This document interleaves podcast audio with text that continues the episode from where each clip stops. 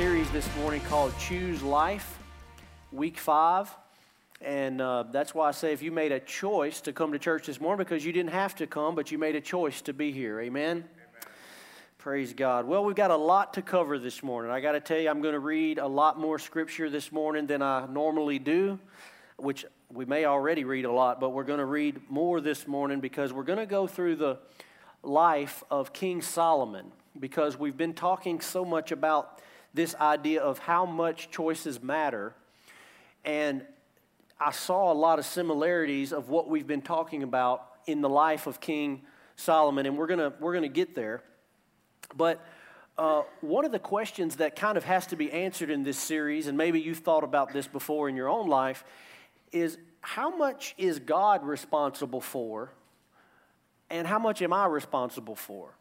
In other words, you could say in this world, how much of what happens is God responsible for? How much of what happens is uh, man responsible for? Man's sin and man's choices. And, what, and then what about in my own life? How much of what happens is God responsible for?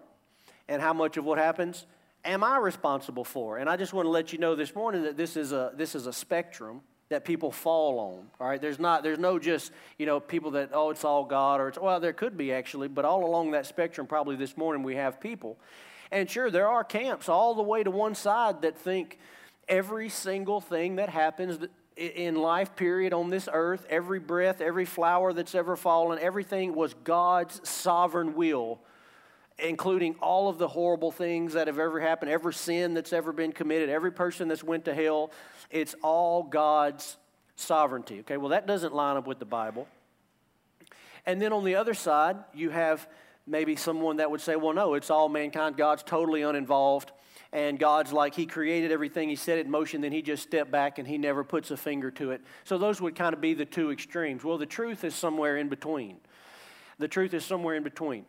And uh, but I, I want to address this because we could we could do a whole you know sermon on the sovereignty of God, meaning what sovereignty of God just meaning those things that God controls and has authority over. We could do a whole sermon series on that or, or, a sermon because the Bible does talk a lot about that. The Bible talks specifically when it comes to the greater overall plan of God with nations and kings and the way things have played out through history that God does definitely get involved in those things and in Scripture takes responsibility for those things. But did you know there's a lot in Scripture that God does not take responsibility for? And that He puts responsibility back on us as far as the outcome goes. And I'm going to show you that this morning. Here are some statements that I'm used to hearing I hear some of these statements a lot as a pastor. You can imagine you've probably heard every one of these. I hear people make these statements a lot. Well, everything happens for a reason. Well, I don't doubt that everything happens for a reason. The question is, what is that reason? I mean, if I take this water bottle and I throw it out in the audience and hit somebody in the head, you know, was that God's sovereign will? No. I'm going to say no. But could you say, well, everything happens for a reason? Well, yeah, it happens because I picked it up and I had made a wild, you know, crazy decision and threw it at you and hit you right between the eyes. Well, that happens for a reason, yeah, because I was acting foolishly and it affected me and it affected you a little bit more. It affected you a little bit more than it did me. That's how this world works. I make choices that affect me, and my choices are so powerful that they can affect you as well. My choices can affect your life. And that's why, that's the purpose of every law. The purpose of every law inherently built in is the understanding of how powerful other people's choices are, and so that it has to be restricted in your life. The law has to come in and say, You are not allowed to do this because it has the power to affect other people. And so those things are illegal, and we can't do them because they end up affecting other people. That's how powerful choice is. But see, when, it, when people say, well, everything happens for a reason. What they're really saying is God had some plan. He had some purpose of why this happened. So something bad will happen, right? You're driving down the road and, and you get pulled over and you get a ticket, you know, and you're trying to have a good attitude about it.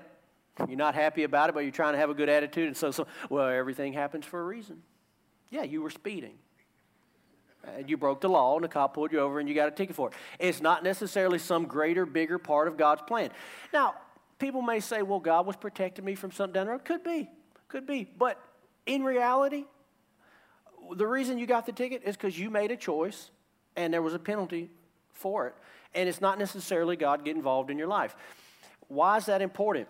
Because this is a way of absolving ourselves of responsibility many times without realizing it. Something I, I don't, you don't know how often I encounter this where things are bad, happening bad in people's lives, and it's 100% because they're sinning. it's 100% because they're violating God's law. It's 100% because they're not walking in any wisdom. And then when things happen, they go, Well, I guess God just had some plan. No, God had a plan and you weren't walking in it, and that's why you're experiencing this. More times than not.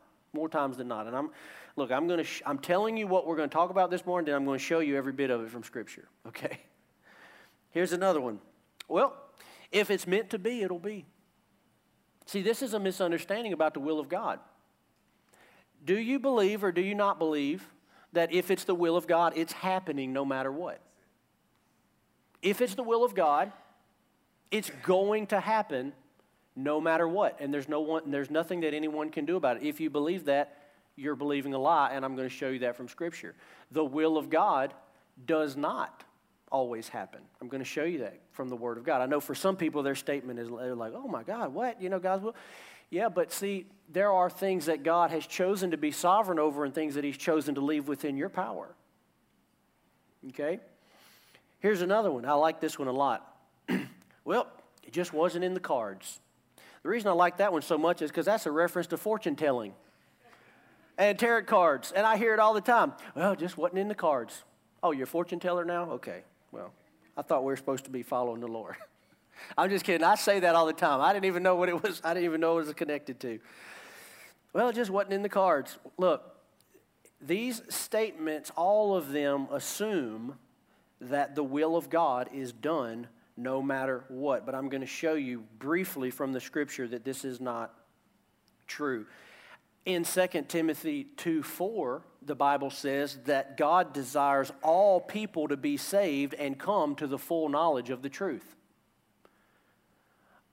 the, the, the will of God, the desire of God, is that all people be saved and come to the full knowledge of the truth. Is that happening on this planet? No, it is not. People are dying every day and going to hell apart from God, separated from God, didn't come to the full knowledge of the truth. In that most important thing, because there's nothing more important than that. There's nothing impo- more important than someone's eternity. There's nothing more important than someone's eternal destiny. And in that most important thing, God left it up to our choice and our decision. He doesn't force people to be saved, even though it's His will that they are. He doesn't force people to go to heaven, even though it's His will that they are and that they would go to heaven. So, no, it's the desire and the will of God that all people be saved and come to the knowledge of the truth, but not all people will. 2 Peter 3 9 tells us the same thing. It says, The Lord does not wish that any should perish, but that all should reach repentance. That's the will of God, that none would perish and all would come to repentance, but they do not. Here's probably the clearest example, though, for me, is when Jesus taught his disciples to pray. He taught his disciples to pray like this Our Father in heaven, hallowed be your name. Your kingdom come. And notice closely, your will be done on earth as it is in heaven.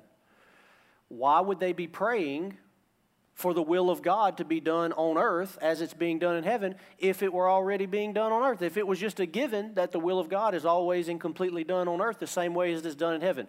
Of course it's not. That's why they needed to pray for it.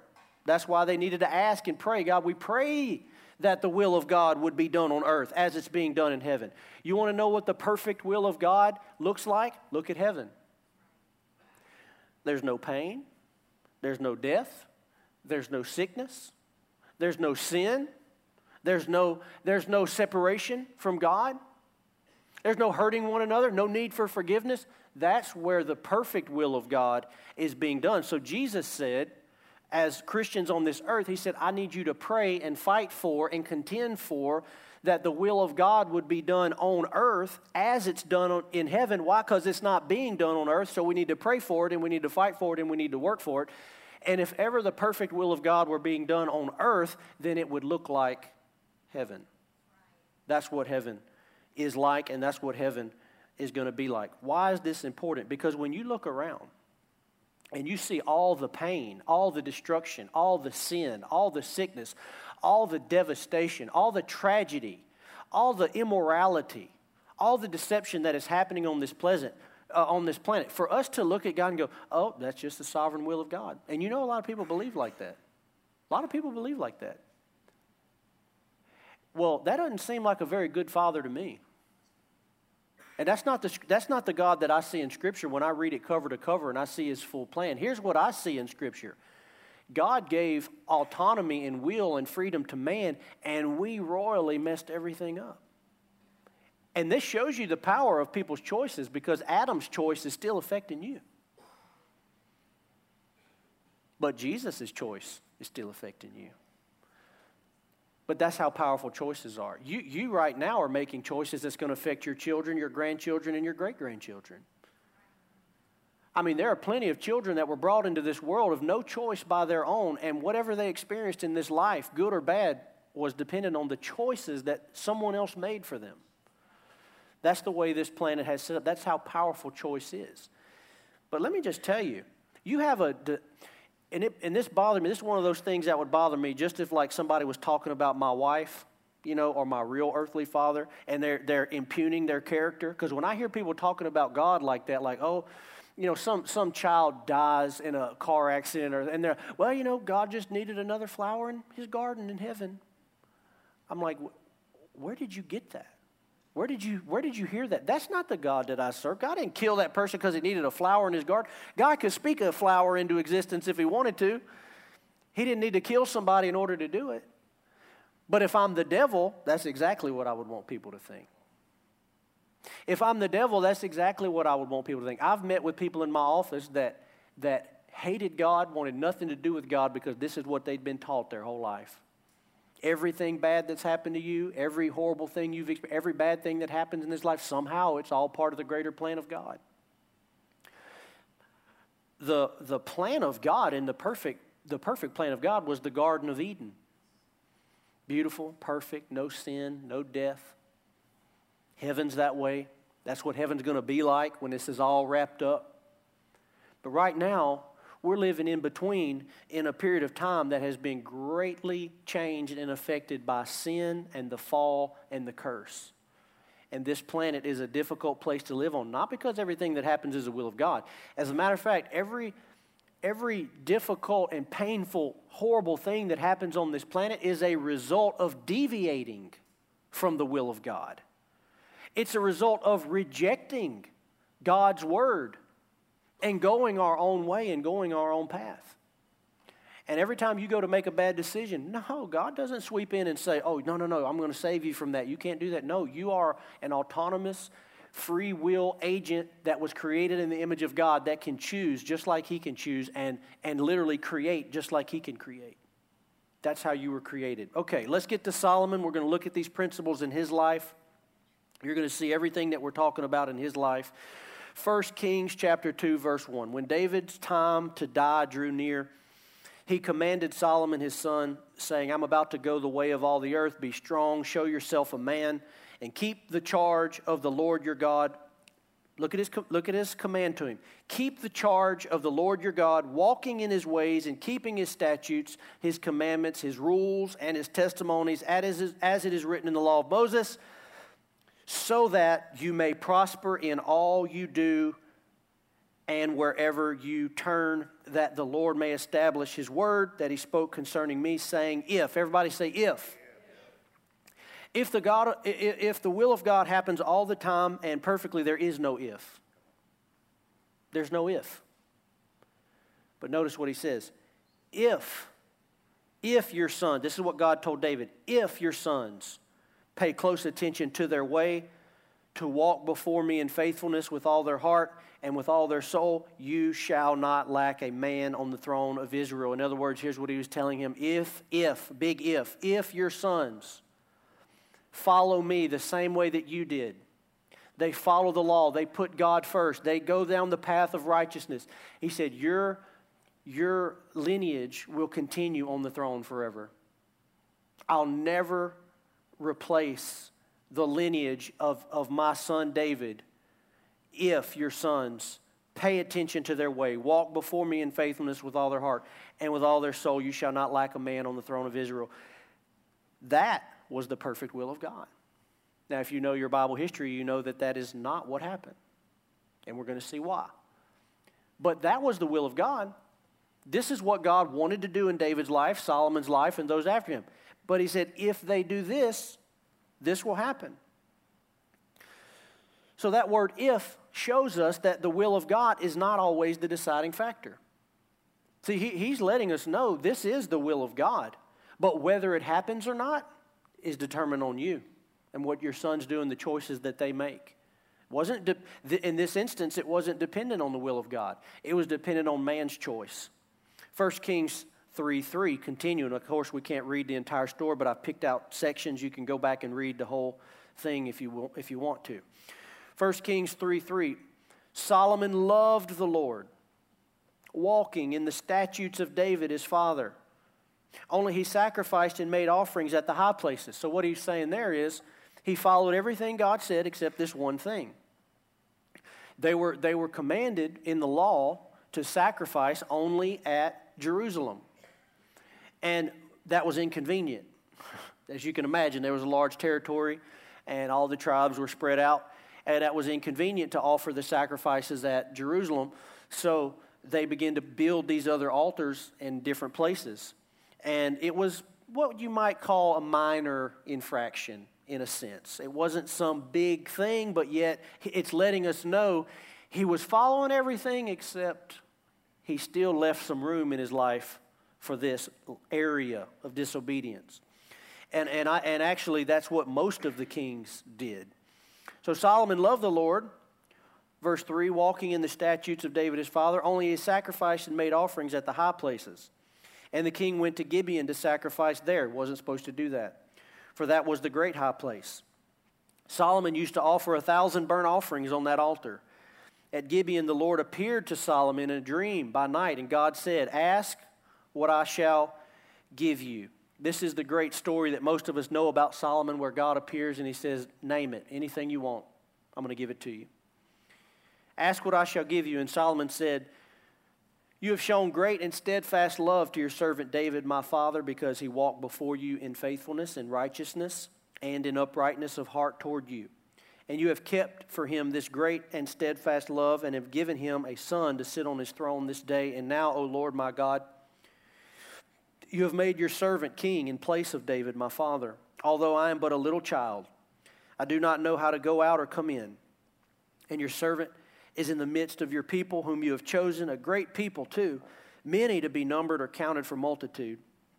Give your servant, therefore, an understanding mind to govern your people, that I may discern between good and evil. For who is able to govern this, your great people? It pleased the Lord that Solomon asked for this. And God said to him, Because you have asked this. Everybody say, Because. That's another one of those statements. Because means the fact that you did this, now I'm going to respond this way. If you had not done that, I would have done something else.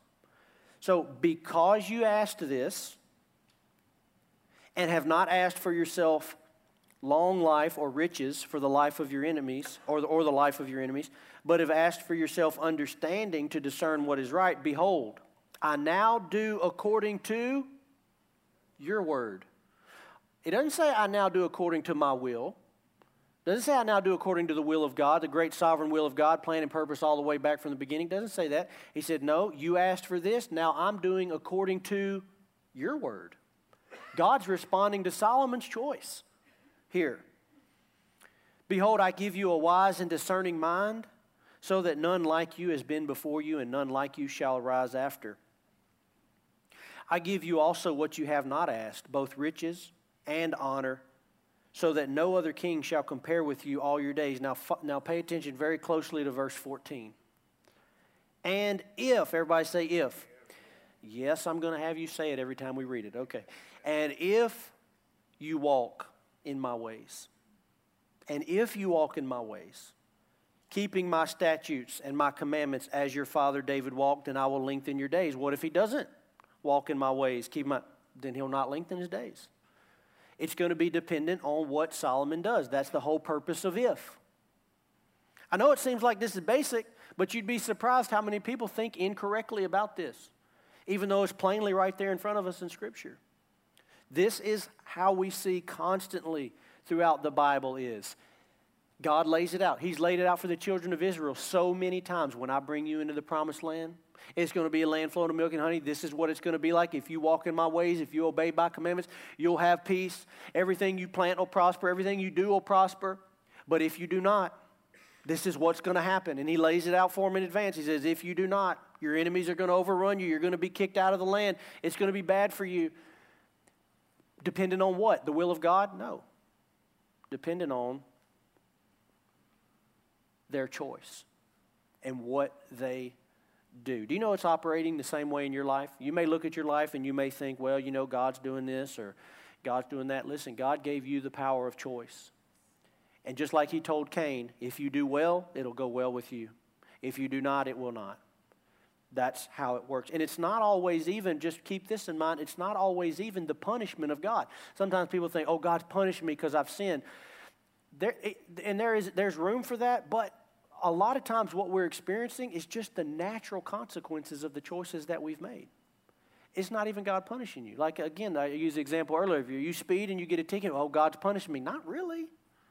Not really. That's just the natural consequence of the choice that you're making. So don't walk around feeling like, oh, God's just punishing me. No, God's will is not to punish, God's will is to restore. God's will is to course correct so that you don't have to walk out. But the reason why he gets so involved, and, and that's another thing people say sometimes, like, well, why does God care so much about what we do? Because he loves you. Why does God care so much if I do this or don't that? Because He's a lot smarter than you and He knows how that's going to injure you, hurt you, affect your family for generations. You wonder why God cares about all this stuff, you know? Well, God really cares about, you know, you know, sexuality and, and morality and all of these things. Yeah, He does because He loves you. And He wants the absolute best for you and your children and your grandchildren. And again, if we take a step back and we look at the planet and the shape that we're in all across this planet, you can see why He cares. You can see why He cares because the planet looks the way that it does as a result of deviating from his word and from his will. So, yeah, he fights for it. He says, Don't do that. Don't do that. That's going to end really badly for you and everyone around you. I need you to choose correctly. And this is what I've found. I have found sometimes we don't always understand God's command.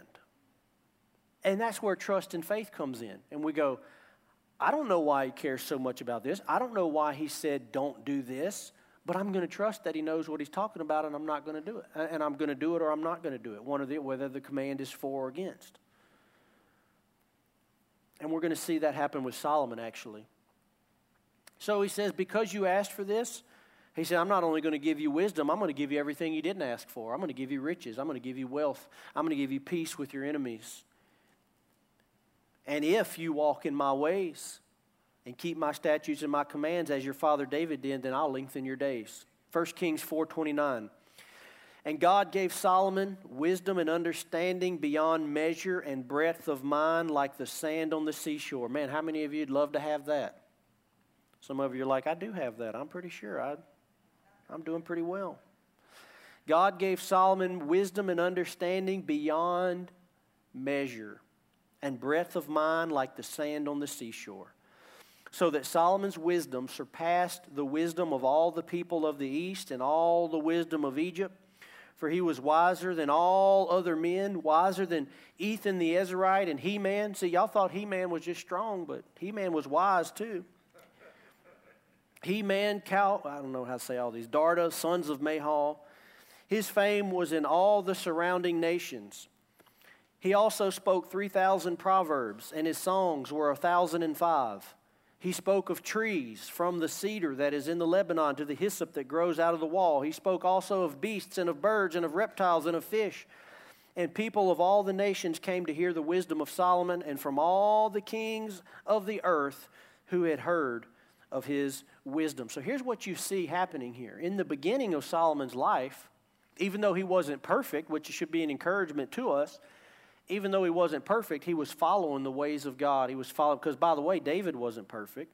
Y'all know the story of David and Bathsheba and Uriah, and David. David wasn't perfect, but yet God said David was a man after God's own heart.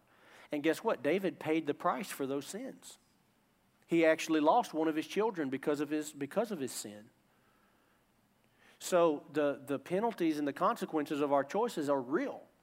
But it doesn't mean that just because you made a mistake that you're no longer in the favor of the Lord or you're no longer walking in the blessing of the Lord. If that was the case, none of us would be. But we're talking about a lifestyle. We're talking about patterns. We're talking about habits. And what I have found with God is that when somebody is violating his word, that he reaches out to them to try to get them to repent and come back. And if they do that, they'll stay on the right course. But if they persist down that road day after day, month after month, year after year, eventually those consequences are going to come home. And there's going to be devastation there because of it. So Solomon wasn't perfect, but you see the fruit of in the beginning of his, of his kingship that he was walking in wisdom. He was walking in the blessing and favor of God. It was all over his life. Uh, really, unlike anything that we see in Scripture on anyone else in, in a way. Also, notice how humble Solomon was in the beginning. You remember the prayer that he said to God? He said, God, I'm just a child, which wasn't ex- exactly true. I mean, he was a you know, teenager, early 20s. He said, I'm just a child. He said, I, I don't know how to lead all these people. My father David did this so well. He said, I, I don't know how to lead all these people. I need, I need wisdom. You see that humility in his heart. But can you imagine at this point when it literally says his wisdom surpassed all the people of the east, all the ones from Egypt. Everyone was coming from all over the world, all the nations, to hear the wisdom of Solomon. That, that has now that that's that can cause you to give glory to God if you remember where you came from and you remember where your wisdom came from. But if you if you start forgetting that, and I've seen I've seen this in people too, is when they were in a certain place, they were humble, they were broken, they were crying out to God, then God helps them out of it. They start getting on their feet and doing it, and all of a sudden now they start feeling that pride come in. So, in 1 Kings uh, 6, Solomon begins to build the very first temple of God. This is 1 Kings 6:11. Now the word of the Lord came to Solomon concerning this house that you are building. If, everybody say if concerning this house that you are building, if you walk in my statutes and obey my rules and keep all my commandments and walk in them, then I will establish my word with you, which I spoke to David your father, and I will dwell among the children of Israel and will not forsake my people Israel. So he's making a promise to him. If you do this, here's what I'm going to do. And it's not only going to affect you, notice what he says I will dwell among the children of Israel and will not forsake my people Israel. Really? When you read the whole Bible, you, you continue reading from here on out, here's what you find out is that God was warning him the future of this nation is tied to your choices. And if you lead this people towards me, they're all going to be blessed because of it. But if you fall, if you fall, if you if you deviate, if you go away from my commands, these people are going to suffer. They're going to suffer because they're going to follow you, and your choices are going to affect their choices. But he said, If you do it and you follow my command, he said, I'll dwell among the children of Israel, and I will not forsake my people Israel. So they, they consecrate the temple. They build the, the temple as a glorious temple, and, and we get a better description of this in Second Chronicles chapter 7, verse 1. It says, As soon as Solomon finished his prayer, Fire came down from heaven and consumed the burnt offering and the sacrifices, and the glory of the Lord filled the temple. So, what's going on here is they, they've built the temple, it's finished. It's like a, you know, they're, they're commemorating it, and they've got the, the altar and sacrifices, and there's a huge group of people. They've prayed, they had worship, the whole thing, musicians, everything. And then when they finished praying, it says that fire came down from heaven and consumed the burnt offering, and that the glory of the Lord filled the temple. that was symbolic and, and really more than symbolic. I mean, it was happening in reality. The presence of God coming down and literally filling that building to remain and reside there, right in the middle of Israel. And the priest could not enter the house of the Lord because the glory of the Lord filled the Lord's house. When all the people of Israel saw the fire come down and the glory of the Lord on the temple, they bowed down with their faces to the ground on the pavement and worshiped and gave thanks to the Lord, saying, For he is good, for his steadfast love endures forever. Man, wouldn't it be beautiful if this just continued to be the story of Solomon and for the people of Israel? What a great start.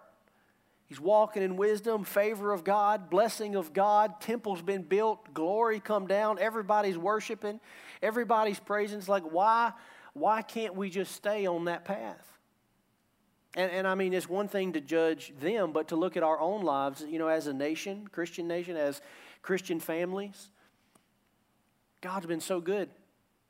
What is it that draws our heart away? Why can't we just stay on that path? It was such a good time for Israel. In a lot of ways, this was referred to as the golden age of Israel.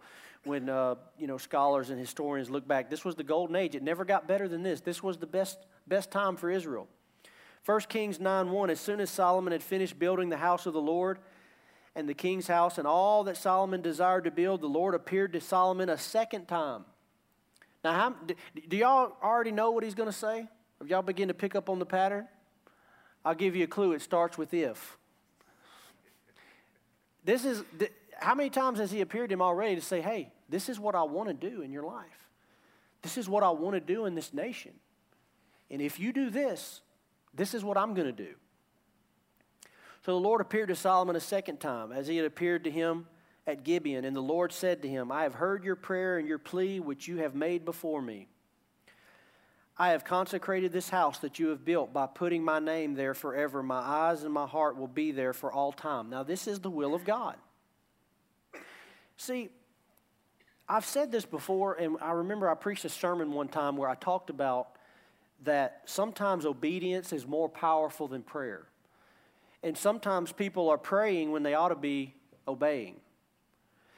And, and that's kind of what happens here in a way. When you read Solomon's prayer, see, he's praying for the favor and the blessing of God. He's praying for the favor and blessing. He said, God, bless your people. Let your glory come down. Rest on Israel. And so, God, notice what God says. He says, I've heard your prayer. I heard what you were praying for. I heard the things that you wanted. But now I'm going to show you how to get it. In other words, I know what you're wanting, but you're not really going to get it by just asking for it. You're not going to just get it by prayer. You're going to get it by obeying. And so he lays this out for me. He says, I've heard your prayer and your plea, which you made before me. And I've consecrated this house that you have built by putting my name there forever. My eyes and my heart will be there for all time. That's the will of God. What, what he's not saying here is if. my, my eyes and my heart will be there for all time. If. If you do. Verse 4, that's what he says. And as for you, if you walk before me as David your father walked with integrity of heart and uprightness, doing according to all that I have commanded you and keeping my statutes and my rules, then I will establish your royal throne over Israel forever, as I promised David your father, saying, You shall not lack a man on the throne of Israel. But if you turn aside from following me, you or your children, and do not keep my commandments and my statutes that I've set before you, but go and serve other gods and worship them. Then I will cut off Israel from the land that I have given them, and the house that I have consecrated for my name I will cast out of my sight, and Israel will become a proverb and a byword among all the people. So he, he looks at him, and, and I want you to see the consequences that are attached to his choice. This is not going to just affect Solomon. This is going to affect an entire nation by one man's, one man's choice. He said, If you don't do it, if you serve other gods, you go and worship them. Verse 7 I will cut off Israel from the land that I have given them, and the house that I have consecrated for my name I will cast out of my sight. Really, what he's telling him, again, it's not so much a punishment as much as just a prediction of what's going to happen. If you go astray, these people are going to follow you if you go astray and you lead the nation this way, they're all going to leave me, and as a result, this is what will happen. That's really what he's telling me. It's not so much a punishment like, oh, if you do this, I'm going to cast everybody out. Again, from Scripture, we see many times where maybe the leader sinned, but the people repented. And, that, and God's favor and blessing was there. So this is not as much of a punishment as it is a prediction that if you do this, this will be the consequences and the effect of your choice. And Israel will become a proverb and a byword among all people, verse 8. And this house will become a heap of ruins. Everyone passing by it will be astonished and will hiss, and they will say, Why has the Lord done thus to this land and to this house? Then they will say, Because they abandoned the Lord their God, who brought their fathers out of the land of Egypt and laid hold on other gods and worshiped them and served them. Therefore, the Lord has brought all this disaster on them. So Solomon gets this multiple times this warning of, look, this is what I want to do for you. This is what I want for you. It's what I want for your kids, for the throne. It's what I want for the nation. And all you have to do is obey. Don't go aside from what I've instructed you to do. And I don't know what you think when you hear this, but it's not too dissimilar if you go to buy a car and they give you the owner's manual and and you begin to read through it and the guy you know that, that sells you the car he's telling you look if you follow what's in here you're going to have long life with this car it's going to drive well for you and he starts telling him all the good things it's going to get you back and forth to work it's going to get you and your kids to the soccer games it's going to be awesome but if you do not follow what's in this manual you're going to have problems. The engine's going to break down. You're going to be left on the side of the road. He's laying it out for him. Again, not, not punishment, not a threat. It's just a fact. And what you need to understand about God's law is it's way more powerful than a car manual. And really, what the Bible is, it's just that it's an owner's manual for life because He created it. Notice the Bible was written after everything was created, just like the owner's manual was written after the car is created. We built it, now we explained how it works. It's the same way with the Bible. He built it, and then He explained how it works. He said, This is how it is. If you do this and this and this, it's going to go well with you. It's going to be beautiful. It's going to be awesome. If you don't, it's going to break down. The whole thing is going to break down and it's going to be devastating. And every single difficulty, pain, tragedy, hurt that you see in this life is a result of people deviating from that owner's manual. The world, when you look across it, and I know we just many times we shake our heads, we look across and we go, This world is in some bad shape. All because, every bit because we've deviated from God's law and God's word. It doesn't have to be that way. And those who, in the midst of all the evil and pain and everything, are living a life of blessing, a life of favor, it's because they're following God's law. They're making the choice to do that. So Solomon did that in the beginning. 1 Kings 10 14. Look at the blessing of the Lord on his life. Now, the weight of gold that came to Solomon in one year was 666 talents of gold, which is the equivalent of $1.5 billion today. This came to him every year. The weight of gold that came to him in one year, $1.5 billion. Besides that which came from the explorers and from the business of the merchants and from all the kings of the west and from the governors of the land, so it was actually a lot more than that. Verse 18. The king also made a great ivory throne and overlaid it with the finest gold. The throne had six steps. The throne had a round top, and each side of the seat were armrests and two lions standing beside the armrests, while 12 lions stood there, one on each end of a step on the six steps. The like of it was never made in any kingdom. All King Solomon's drinking vessels were of gold. All the vessels of the house of the forest of Lebanon were of pure gold. None were of silver. Silver was not considered as anything in the days of Solomon. For the king had a fleet of ships of Tarshish at sea with the fleet of Hiram. Once every three years, the fleet of ships of Tarshish used to come bringing gold, silvery, ivory, apes, and peacocks. Thus, King Solomon excelled all the kings of the earth in riches and in wisdom. And the whole earth sought the presence of Solomon to hear his wisdom, which God had put into his mind. Every one of them brought his present articles of silver and gold, garments, myrrh, spices, horses, and mules, so much year by year. And Solomon gathered together chariots and horsemen. He had 1,400 chariots, 12,000 horsemen, whom he stationed in the chariot cities with the king in Jerusalem. And the king made silver as common in Jerusalem as stone. And he made cedar as plentiful as the sycamore of the Shephelah.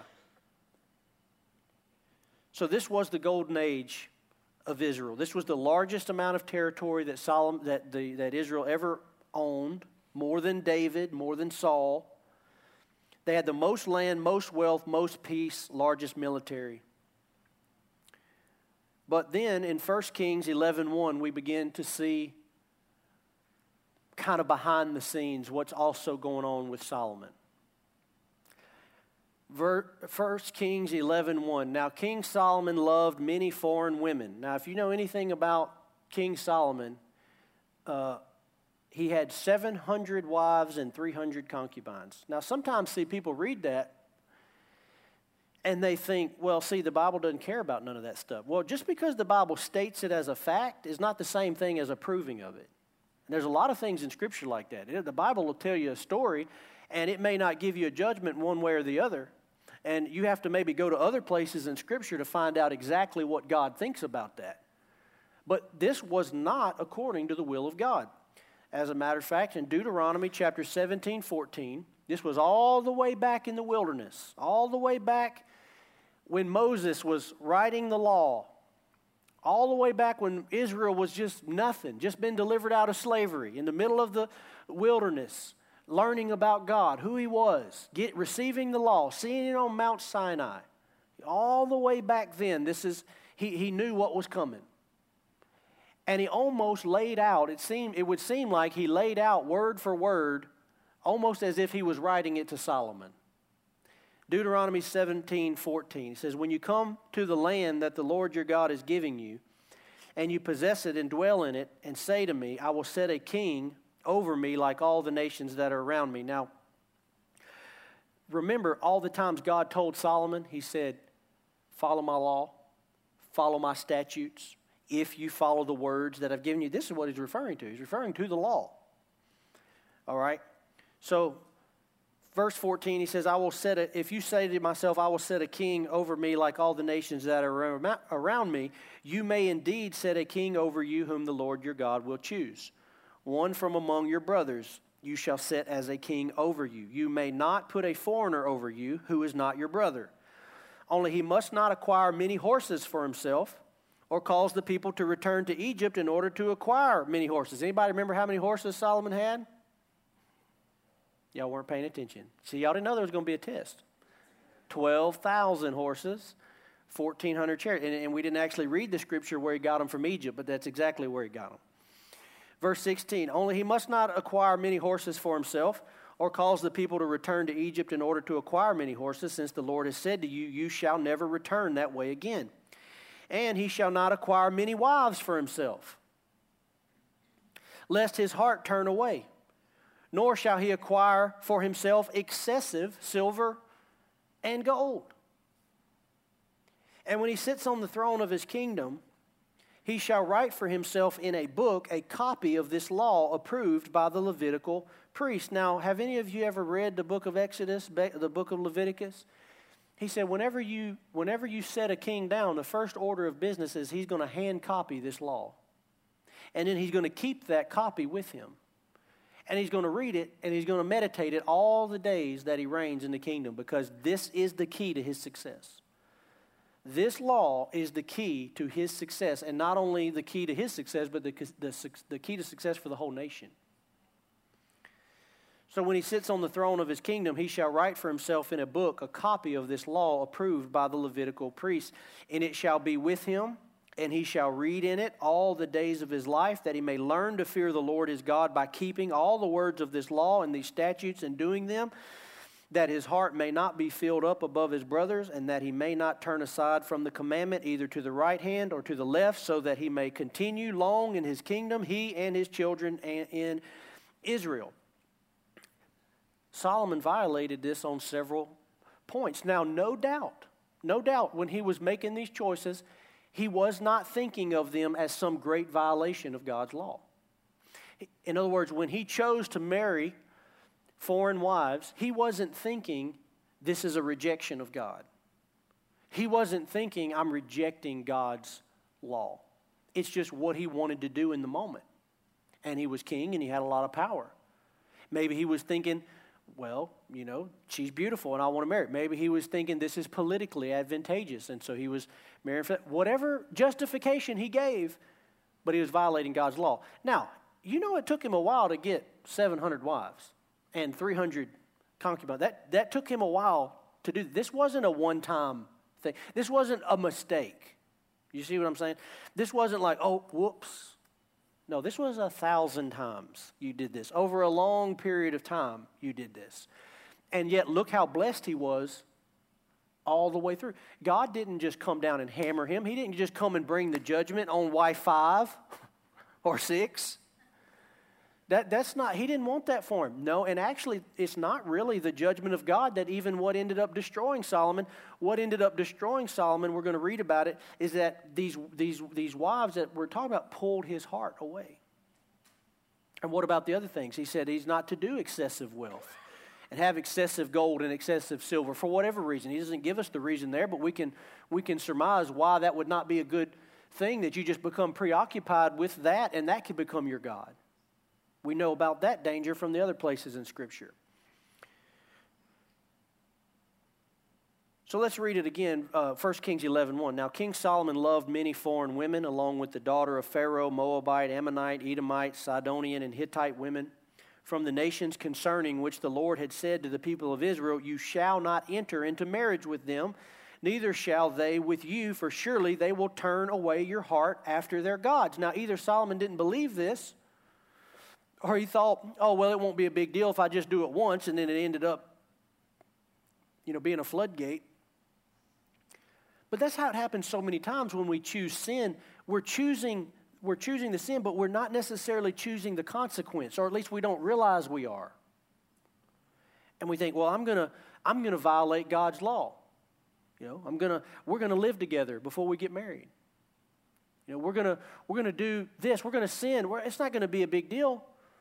Yeah, but you don't realize that you're, you're violating God's law and there'll be consequences for you, your children, your grandchildren, and on and on for generations. You just don't have the wisdom or the foresight to see it, which is why we have to trust God and His law. If He says don't do it, we don't do it because He knows and it's in our best interest. Amen. So, he said, You shall not enter in marriage with them, neither shall they with you, for surely they will turn away your heart after their gods. Solomon clung to these in love. He had 700 wives who were princesses and 300 concubines, and his wives turned away his heart. For when Solomon was old, his wives turned away his heart after other gods. And his heart was not wholly true to the Lord his God, as was the heart of David his father. For Solomon went after Ashtoreth, the goddess of the Sidonians, and after Milcom, the abomination of the Ammonites. So Solomon did what was evil in the sight of the Lord and did not wholly follow the Lord as David his father had done. Verse 9 And the Lord was angry with Solomon because his heart had turned away from the Lord, the God of Israel, who had appeared to him twice and had commanded him concerning this thing that he should not go after other gods, but he did not keep what the Lord commanded. Therefore, the Lord said to Solomon, Since this has been your practice, and you have not kept my covenant and my statutes that I've commanded you, I will surely tear the kingdom from you and will give it to your servant. So, this is how it ended well for Solomon, eh, or how it did not end well for Solomon. And there's so many lessons from this. But, but what I want us to do, this is why I think it's so healthy to read the Bible in large passages of Scripture to take the full content. But there's no denying when you read this whole, and we didn't even read everything, but there's no denying what the will of God was versus the choices that Solomon made and what the results were. The result the results were he actually stepped out of the will of God and he lost everything that God had planned for him.